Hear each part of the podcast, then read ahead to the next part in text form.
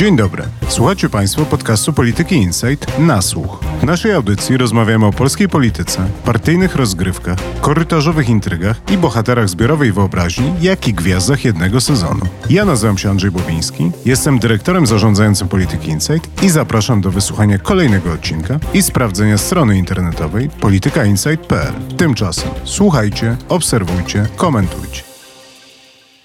Jest środa 14 kwietnia. W krajowej polityce narasta poczucie chaosu i bałaganu. Pogoda dla Zjednoczonej Prawicy jest coraz bardziej duszna i burzowa. Ale i nad koalicją obywatelską chmur nie brakuje. Weekendowa 11. rocznica katastrofy smoleńskiej wywołała duchy dawnych sporów. Donald Tusk wystąpił w faktach po faktach, a w poniedziałek sąd wypuścił z dziewięciomiesięcznego, niby tymczasowego aresztu Sławomira Nowaka. Natychmiast na prawicy wjechała narracja z dawnego paska wiadomości Donald Tusk dał sygnał do ataku. Dziś razem z Wojtkiem Szackim porozmawiamy o tym, kto najbardziej tęskni do Donalda Tuska. I zastanowimy się, czy usilne próby powrotu do wojny pozycyjno-polaryzacyjnej z poprzedniej dekady mają szansę na powodzenie. Zapraszam na nasłuch. Wojtku, znowu rozmawiamy o polaryzacji, ale tym razem nie chciałbym brnąć w dyskusję teoretyczną o tym, czy jakaś polaryzacja istnieje i czy organizuje nam debatę publiczną. Chciałbym skupić się na matce wszystkich sporów polaryzacyjnych ostatnich lat, czyli na popisie. Więc może na rozgrzewkę poprosiłbym Ciebie o Twoją autorską definicję popisu dziś. No, popis jako termin istnieje już z półtorej dekady albo i troszkę dłużej. Dziś jest to, można powiedzieć, cień dawnego sporu, który przez całe lata rzeźbił polską politykę i nadawał kształt polskiej scenie politycznej. Natomiast jego duch jest, jak widać, wiecznie żywy i żwawy. I wciąż te figury z przeszłości bardzo dobrze służą obecnej polityce. Donald Tusk jest idealną postacią, idealnym wrogiem, za którym tęskni Jarosław Kaczyński i PiS. Jak każdy superbohater, również Jarosław Kaczyński potrzebuje swojego superwroga i nikt na niego się nie nadaje lepiej niż Donald Tusk. Jeśli Jarosław Kaczyński jest Batmanem, to Donald Tusk się świetnie nadaje do roli charyzmatycznego Jokera. I na odwrót, no, tak samo dla Donalda Tuska przez wiele lat idealnym wrogiem wytęsknionym był Jarosław Kaczyński. Ten ideał wroga polega na tym, że on jest super potężny, super inteligentny, super zły, a przy tym niegroźny. Moim zdaniem to nie jest, że on jest niegroźny, wręcz przeciwnie, on jest strasznie groźny, ale z drugiej strony oglądając ten film wiesz, że on się zakończy happy endem i koniec końców siły dobra zwyciężą siły zła. I co, co jeszcze jest moim zdaniem jakoś tam śmieszne, no to demonizowanie tego przeciwnika i robienie z niego takiego wszechpotężnego, o czym ty mówisz. Ta komiksowość tego sporu Kaczyńskiego z Tuskiem wydaje mi się być no dosyć niesamowita, ale to, co jest jeszcze bardziej niesamowite, to, że to jakby nadal trwa, albo są osoby, którym strasznie zależy na tym, żeby to nadal trwało, bo wydaje mi się, że jednak rzeczywistość odjechała trochę w innym kierunku i ten spór jest jednak trochę inny i też nawet ta platforma obecna, w której rządzą powiedzmy Borys Budka i Rafał Trzaskowski, a może jeszcze gdzieś tam z tyłu siedzi Grzegorz Schetyna czy inni, no to też już nie jest ta platforma, która była tym idealnym członem tego popisu. No wszystko się zmieniło, a trochę zostało po staremu. To znaczy Donald Tusk jest postacią już bardziej symboliczną niż realną w polskiej polityce. Zresztą bardzo ciekawe, jak on z tej pozycji internetowego trola, jak go ochrzciła polska prawica w internecie, stał się znowu takim superpotężnym politykiem pociągającym za wszelkie możliwe sznury i sznurki w polskiej polityce i w polskim wymiarze sprawiedliwości. Jest to bardzo wygodne dla rządu zwalić na Tuska, sławne wina Tuska, wszystko to, co im nie wychodzi, skupić na nowo część swoich pogubionych wyborców, pokazać im wroga. Tutaj symptomatyczny był tweet Ówki, to jest taka działaczka PiSu, która napisała po obejrzeniu wywiadu z Tuskiem w TVN 24, że no, obejrzałam Tuska i jak ręką odjął, zniknęła mi cała złość na PiS. No tylko moim zdaniem to gra w tych żelaznych elektoratach, tak? To znaczy to jest trochę tak, że co by się nie działo, no to jeżeli jest taki żelazny elektorat PiSu albo Platformy, oba się kurczą, ale tam rzeczywiście te postacie cały czas, ten spór, ta opowieść, ten komiks cały czas wywołują niesamowite emocje i właśnie wpisują się w tą rzeczywistość, którą przed chwilą opisaliśmy. Zaryzykowałbym jednak tezę, że dla bardzo wielu osób to już tak nie działa i ja osobiście, szczerze mówiąc, jak widzę nagle, że Donald Tusk wchodzi do centrum polskiej debaty politycznej w tym momencie, dlatego że wystąpił w faktach po faktach, a akurat w poniedziałek wyszedł z idiotycznie długiego aresztu tymczasowego Sławomir Nowak, no to dla mnie to jednak nie jest istota sporu politycznego w Polsce i to nie jest największy problem. Więc to trochę jest tak, że ja mam poczucie, że na pewno Jarosławowi Kaczyńskiemu bardzo ten spór jest potrzebny. No na pewno Donaldowi Tuskowi ten spór jest bardzo potrzebny. Potrzebny on jest też jakimś takim najbardziej zagorzałym fanom tych dwóch ugrupowań i tych dwóch liderów.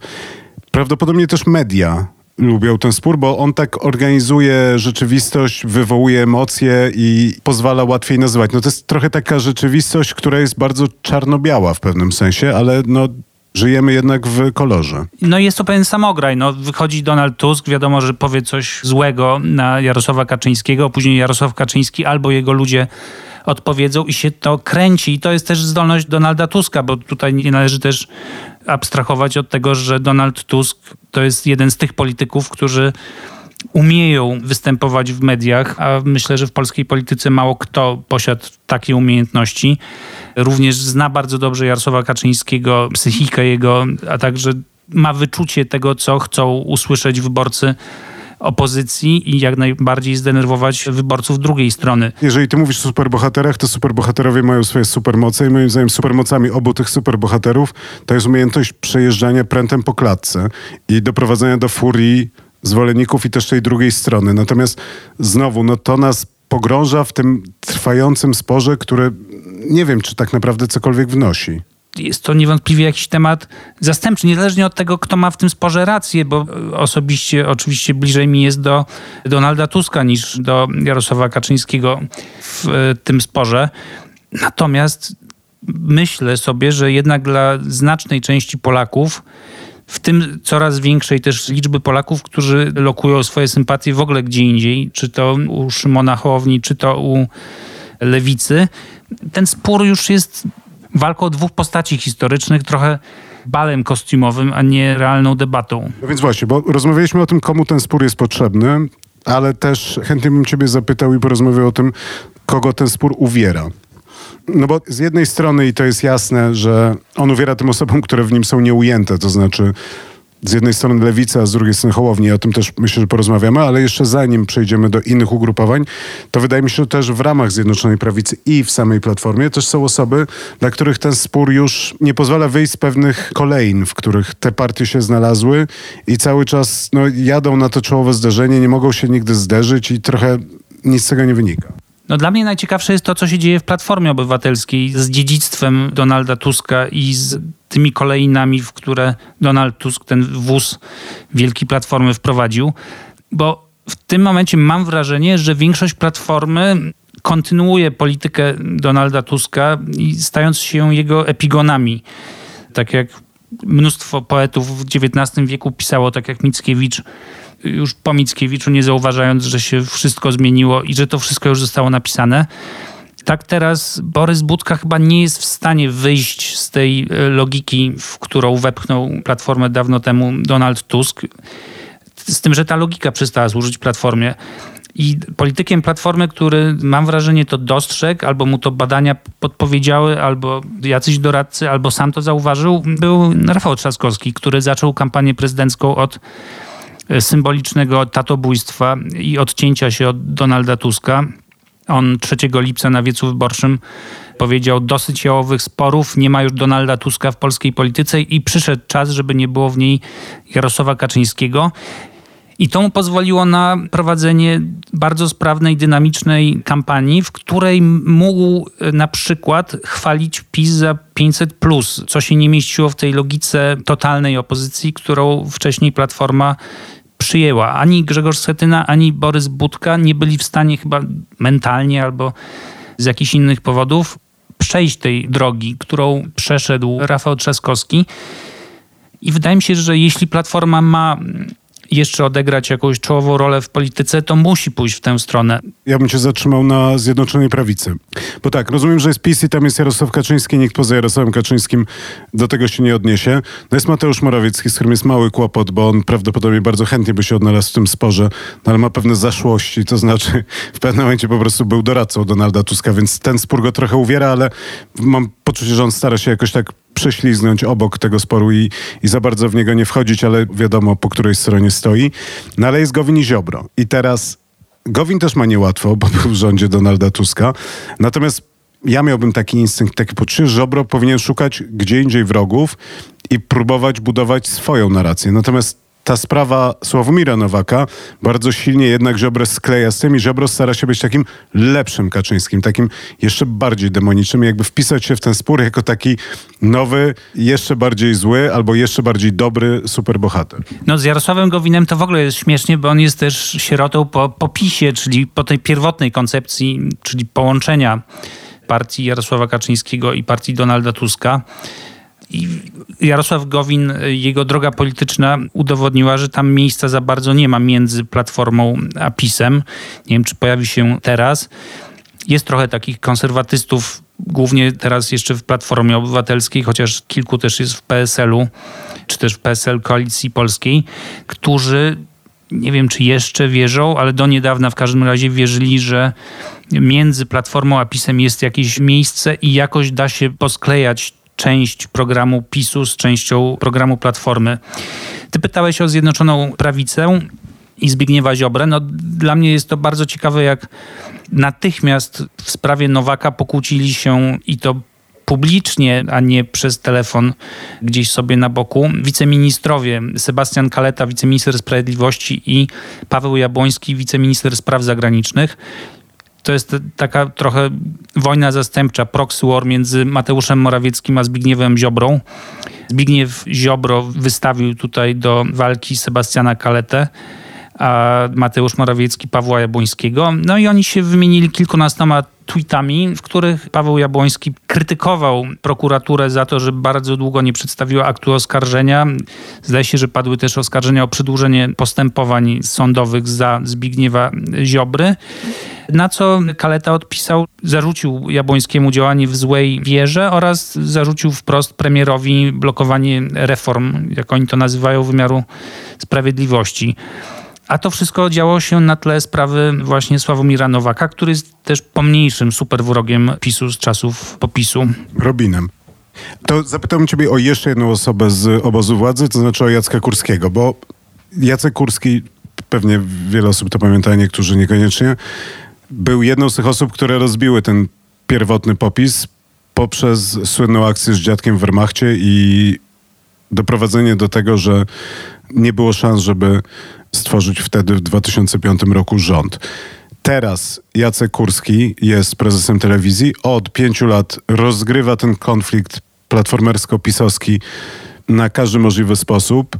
W co drugim pasku jest jakieś nawiązanie do Tuska, Platformy, Rostowskiego i tak dalej, i tak dalej, i tak dalej. Ale z perspektywy strategii politycznej wydaje się, że coraz większą rolę zaczyna odgrywać Szymon Hołownia i że tak naprawdę trzeba będzie przestawić te tory propagandowe, będąc szefem telewizji, czy tam TVP Info i wiadomości i tak dalej, na zwalczanie Szymona Hołowni. I tu wydaje mi się, że będzie dosyć trudny crossover, jak mówią Amerykanie, to znaczy próba przestawienia tych torów i trochę zapomnienia o tej platformie i zwalczania Hołowni, co wydaje mi się, że może być bardzo trudne dla Kurskiego, bo on jednak się wychował i żył i stworzył go ten spór pisowsko-platformerski. No Szymon Hołownia mimo bardzo dobrych wyników w sondażach kiepsko nadaje się moim zdaniem na postać superwroga, bo nie daje specjalnie swoją biografią takich punktów zaczepienia, nie budzi takich emocji w elektoracie prawicowym jak Donald Tusk i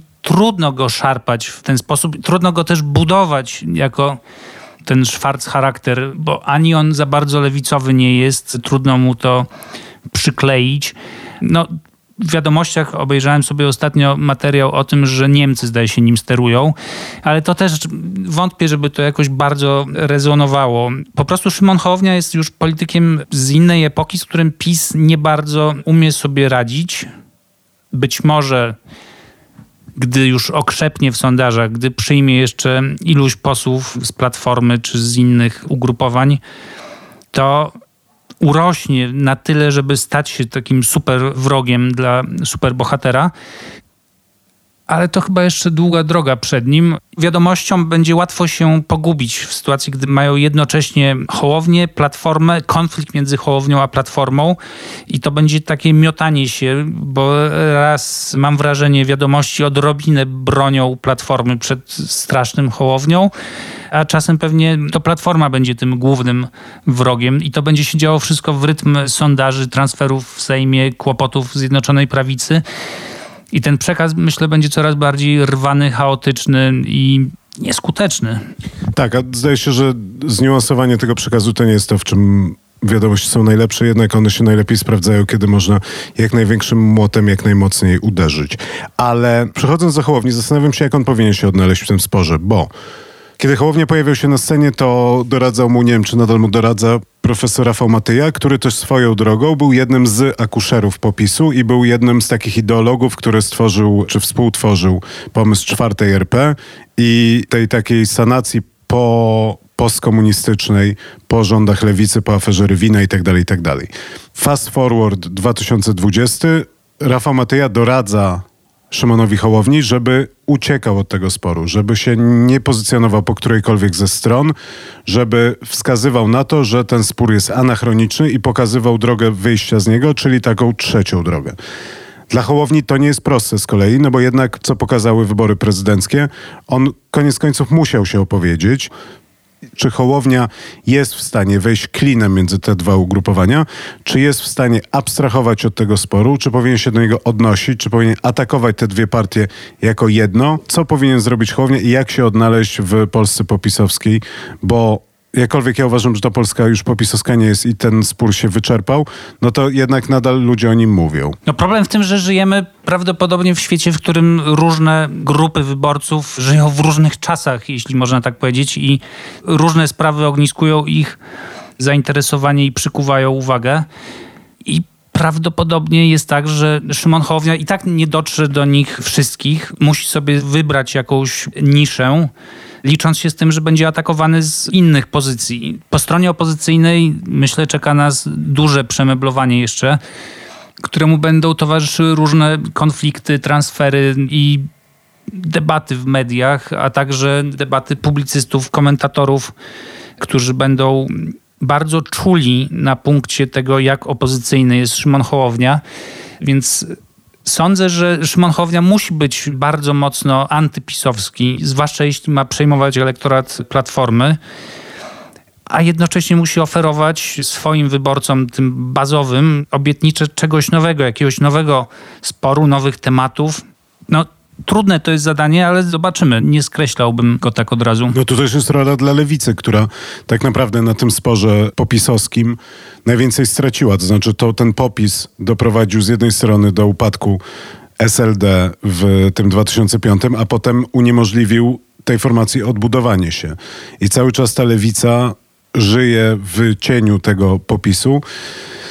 I też z drugiej strony cały czas się do niego odnosi. To znaczy ta lewica nie potrafi uciec od tego sporu, tylko cały czas jest przysłaniana tym cieniem Tuska i Kaczyńskiego, co jakoś tak mnie uderzyło teraz ostatnio, jak w Komisji Sprawiedliwości i PiS i Platforma zagłosował przeciwko kandydaturze Piotra Ikonowicza i od razu podniósł się krzyk, że znowu popis głosuje przeciwko lewicy. Jak lewica twoim zdaniem czy jak może się do tego odnieść? I tak naprawdę to jest trochę pytanie szersze czy można być opozycyjnym i antypisowskim, wypisując się z tego sporu pisowsko-platformerskiego? No, Hołowni się to w jakimś stopniu udaje, a lewicy chyba nie bardzo, jeśli spojrzeć przynajmniej na sondaże. Lewica ma bagaż własnych problemów i ja jestem bardzo zdziwiony, że mimo korzystnej dla siebie koniunktury politycznej, co pokazały choćby protesty po wyroku Trybunału Julii Przyłębskiej w sprawie aborcji, czy w momencie, gdy naprawdę wiele osób cierpi z powodu lockdownu, z powodu epidemii, no, otwierają się tematy, które lewica powinna witać z otwartymi ramionami i powinna na nich płynąć. Ochrona zdrowia, podatki, polityka klimatyczna również.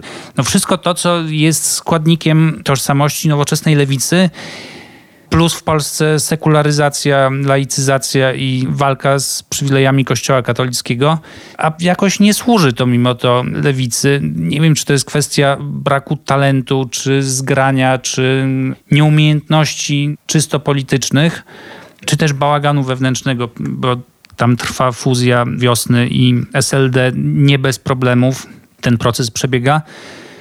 I na razie nic nie wskazuje, żeby lewica mogła zaproponować jakiś własny, konkurencyjny wobec popisu pomysł. Ten konflikt popisu, kiedy się skończy. Jak do tego dojdzie? To znaczy, czy w sytuacji, w której na scenie politycznej albo w ogóle w rzeczywistości polityczno-medialnej będzie funkcjonował nadal Kaczyński i Tusk, to jest taki zaklęty krąg, z którego Polacy nie są w stanie się wyrwać? Czy to jest tak, że musimy doczekać do następnych wyborów? Jedyne, co może to zmienić, to jest po prostu pojawienie się innych sił politycznych, które są w stanie to przełamać? To znaczy, w którym momencie będziemy mogli powiedzieć, że tak jak ten spór, który rządził polską polityką w latach 90. i w pierwszej połowie lat zerowych, to był spór solidarnościowo-postkomunistyczny, to ten spór, który teraz rządzi polską polityką, zostanie zamknięty i skończony i i Anna Szczepkowska będzie mogła wyjść i w jakimś programie newsowym powiedzieć, że proszę Państwa, dzisiaj skończył się popis. No, temu najbardziej by się przysłużyły jakieś wybory, w których na przykład PiS by wygrał, ale nie zdobyłby większości. PiS na przykład już bez tych komponentów koalicyjnych w postaci Solidarnej Polski i porozumienia Jarosława Gowina. Z drugiej strony takim symbolicznym momentem byłoby zwycięstwo Hołowni nad Platformą lub stworzenie przez nich bloku wspólnego, w którym więcej kandydatów na przykład zgodnie z sondażami miałby Szymon Hołownia. Natomiast to nie musi nastąpić nagle. Z tym końcem komunizmu to też ta deklaracja Szczepkowskiej no, była symboliczna, a tych końców komunizmu było kilka i to był raczej proces niż wydarzenie jedno. Ten koniec komunizmu następował ewolucyjnie i tak samo z popisem może być, że w pewnym momencie dla większości osób stanie się jasne, że tego popisu już nie ma i że te duchy Kaczyńskiego i Tuska nie rządzą już Polską ani formalnie, ani symbolicznie. Ale nie umiem teraz powiedzieć, jak dokładnie do tego dojdzie i kiedy to się wydarzy. Znaczy, niewątpliwie już jest tak, że ten popis jest czymś innym niż był i jest coraz bardziej w wymiarze symbolicznym. A właśnie, czy ten popis jest związany bezpowrotnie z Tuskiem i Kaczyńskim? To znaczy, czy jesteś w stanie sobie wyobrazić, żeby ten konflikt się odtwarzał w kolejnych wcieleniach i żeby, nie wiem, to nie jest dobry przykład, ale żeby nowym Tuskiem był Borys Budka, a nowym Kaczyńskim był na przykład Zbigniew Ziobro i to byłby ten konflikt tych dwóch liderów.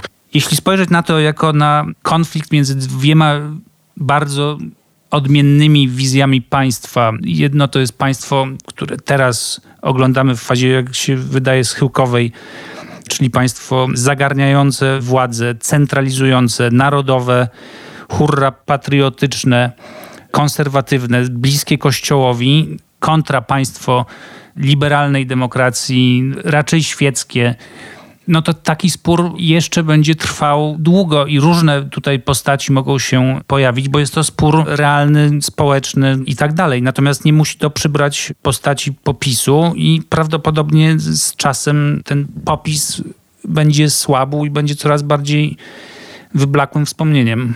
No dobrze, a w drugą stronę, jeżeli Donald Tusk jednak, o czym nic nie słyszeliśmy, a niczego nie przewidujemy, ale jeżeli Donald Tusk jednak zdecydowałby się powrócić do polskiej polityki, to czy to by dało nowego, dodatkowego paliwa temu sporowi? Co by się stało z polską polityką, jednym słowem, organizowaną przez POPIS, jeżeli do polskiej polityki wróciłby w przeciągu, nie wiem, najbliższych 12 miesięcy Donald Tusk? Ale jako kto? I jak sobie wyobrażasz jego powrót? No na białym koniu, lider Platformy. Mam pewne podejrzenia, że sporo wyborców Platformy, nawet jeżeli nie przyzna się do tego, to gdzieś zasypiając wyobraża sobie tę figurę tego Donalda Tuska powracającego do Polski, jednoczącego opozycję, wbijającego te miecze przed tym Kaczyńskim i wyzywającego go do tej ostatecznej bitwy, w którym pokonuje ten PiS i odzyskuje Polskę dla narodu platformerskiego. Ależ to byłby film. Wracamy w ten sposób do klimatu z początku o superbohaterach i superwrogach. Ale ja sobie nie bardzo to wyobrażam. Znaczy, myślę, że wiele osób w polskiej polityce tęskni za figurą Donalda Tuska, natomiast już niekoniecznie za Donaldem Tuskiem z krwi i kości. Sądzę, że ani Rafał Trzaskowski, ani Szymon Hołownia, ani nawet Borys Budka nie chcieliby takiego powrotu. I nawet jeśli jest wielu wyborców Platformy, którzy za Donaldem Tuskiem tęsknią, którzy dobrze wspominają jego rządy i mają nadzieję, że kiedyś jeszcze ten czas wróci, to nie sądzę, żeby to był sentyment dominujący nawet po stronie wyborców opozycji.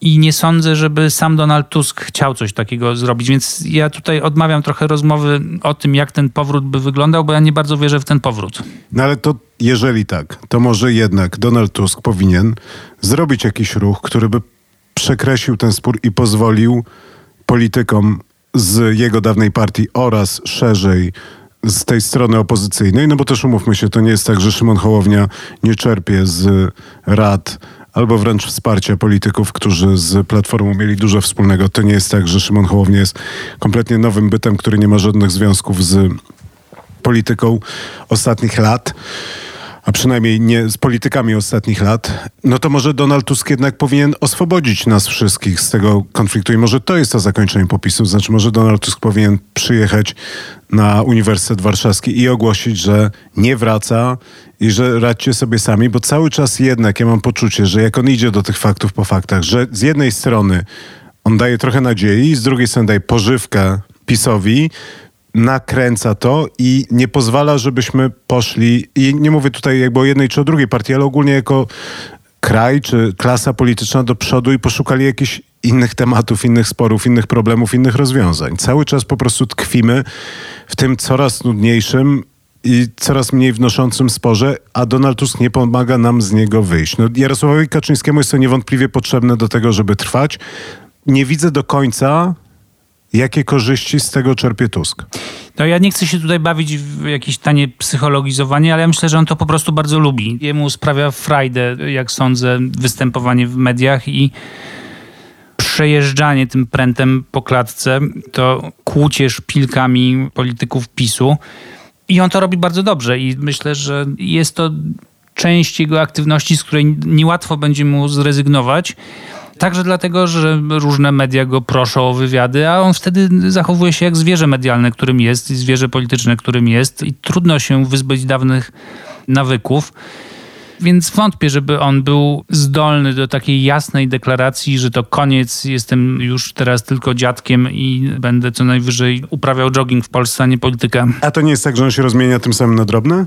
To nie jest tak, że jakby on zamknął ten etap i pokazał, że jest większy od tego sporu, w którym grzęźniemy, to łatwiej by mu było zapewnić sobie to miejsce w historii. Nie masz takiego poczucia, że niezależnie od tego, czy go postrzegamy jako bardzo sprawnego komentatora medialnego, czy jako trola internetowego, czy jako rozgrywającego zakulisowego w tej polskiej polityce, to że gdzieś gubi się jednak ta jego imponująca karta polityczna, to znaczy pierwszy polityk, który wygrywa wybory drugi raz pod rząd, idzie na przewodniczącego Rady Europejskiej, no i jednak jest jakąś tam jedną z niewielu postaci politycznych, które moim zdaniem historia zapamięta z ostatniego trzydziestolecia. Czy on w tym momencie nie traci miejsca w historii taką swoją właśnie niedopieczoną półaktywnością polityczną?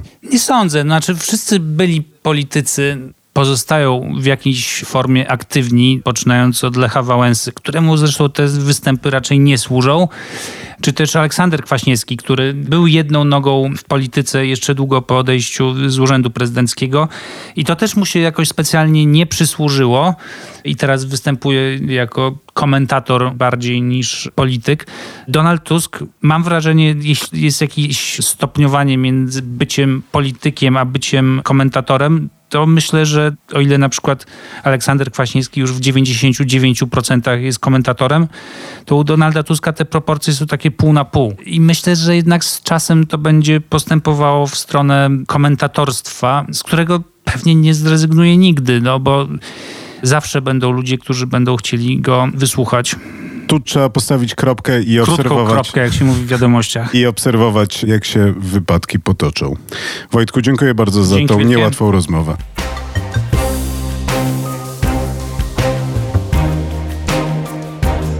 Na dziś to wszystko. Posłuchajcie również innych naszych podcastów, które znajdziecie w większości serwisów podcastowych. W pole wyszukiwania wpiszcie po prostu Polityka Insight. Słuchajcie, obserwujcie i komentujcie. Do usłyszenia.